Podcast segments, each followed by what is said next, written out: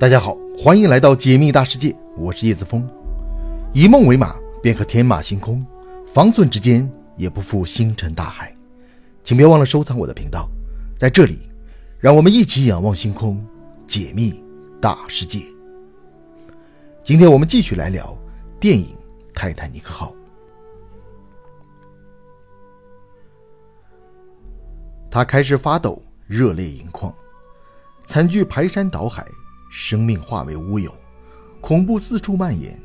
这一幕幕悲情画面让我的内心饱受撞击，这是一个极为情绪化的地方，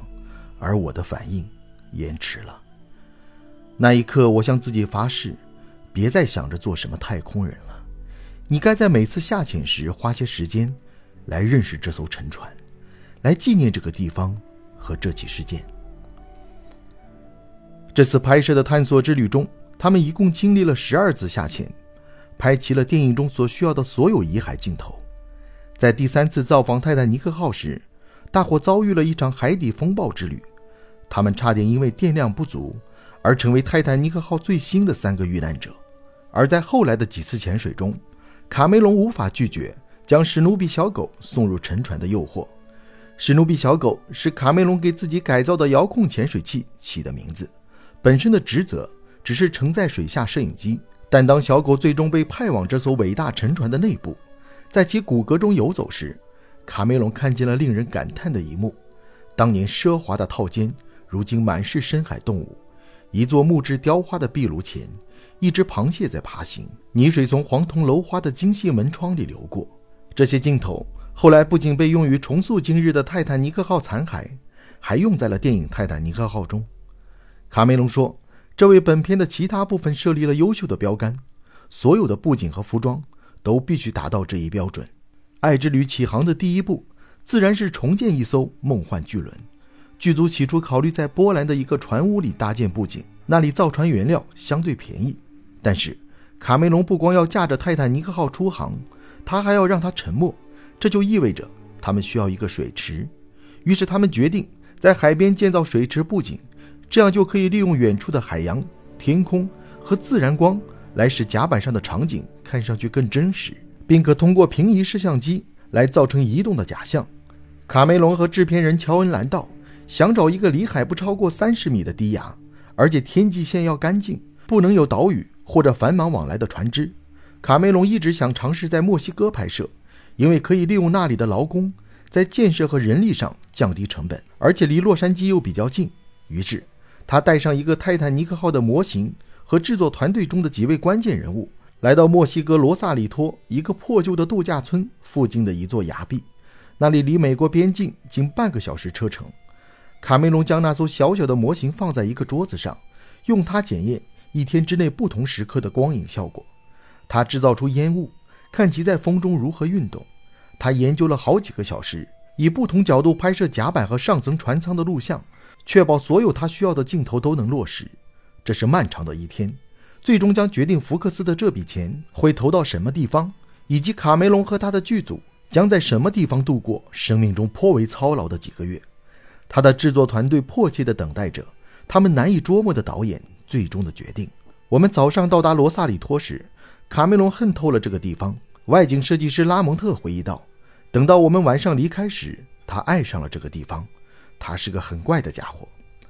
2000名美国和墨西哥的建筑工人立刻在巴哈半岛的这块地方开始建造好莱坞自20世纪30年代以来规模最大的摄影棚。工人们必须在100天时间内完成如下工程：一座占地161874平方米，包含5个摄影棚的大片场，世界上最大的室外摄影水池，世界上最大的室内摄影水池，世界上最高的摄影棚，一栋服装楼，一栋演员楼，若干栋办公楼和加工场所。而且在不比这段时间长多少的期限内，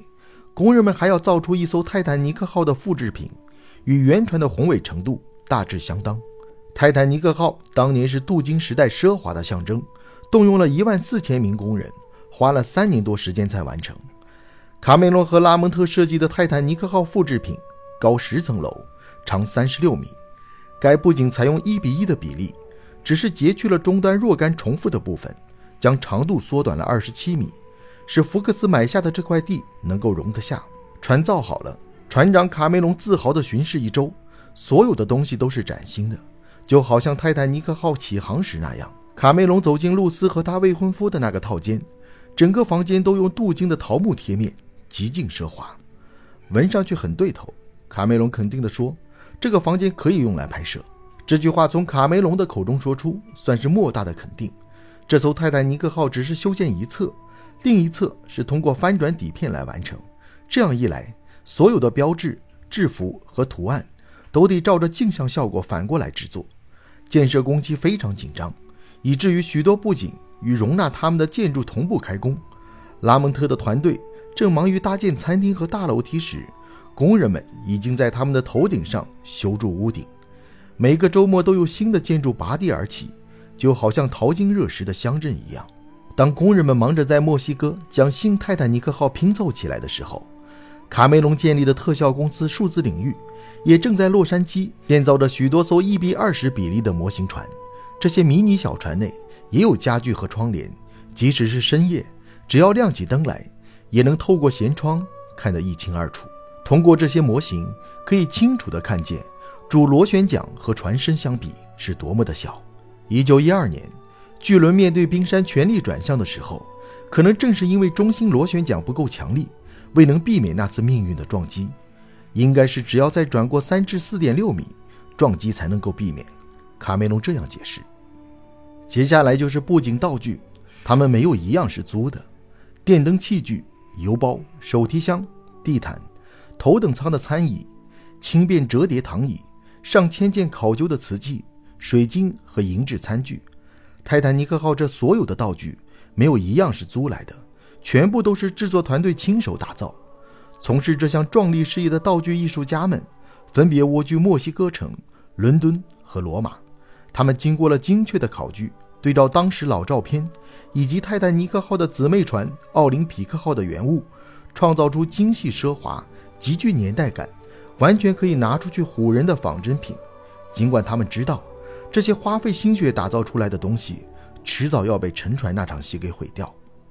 这也是为什么剧组不去租道具，泡在水里弄坏了怎么赔呢？不过对于卡梅隆来说，这只是次要原因。不租道具是因为当时所有的道具他都看不上眼。马克吐温所说的镀金时代，正是卡梅隆要通过道具来表现的排场。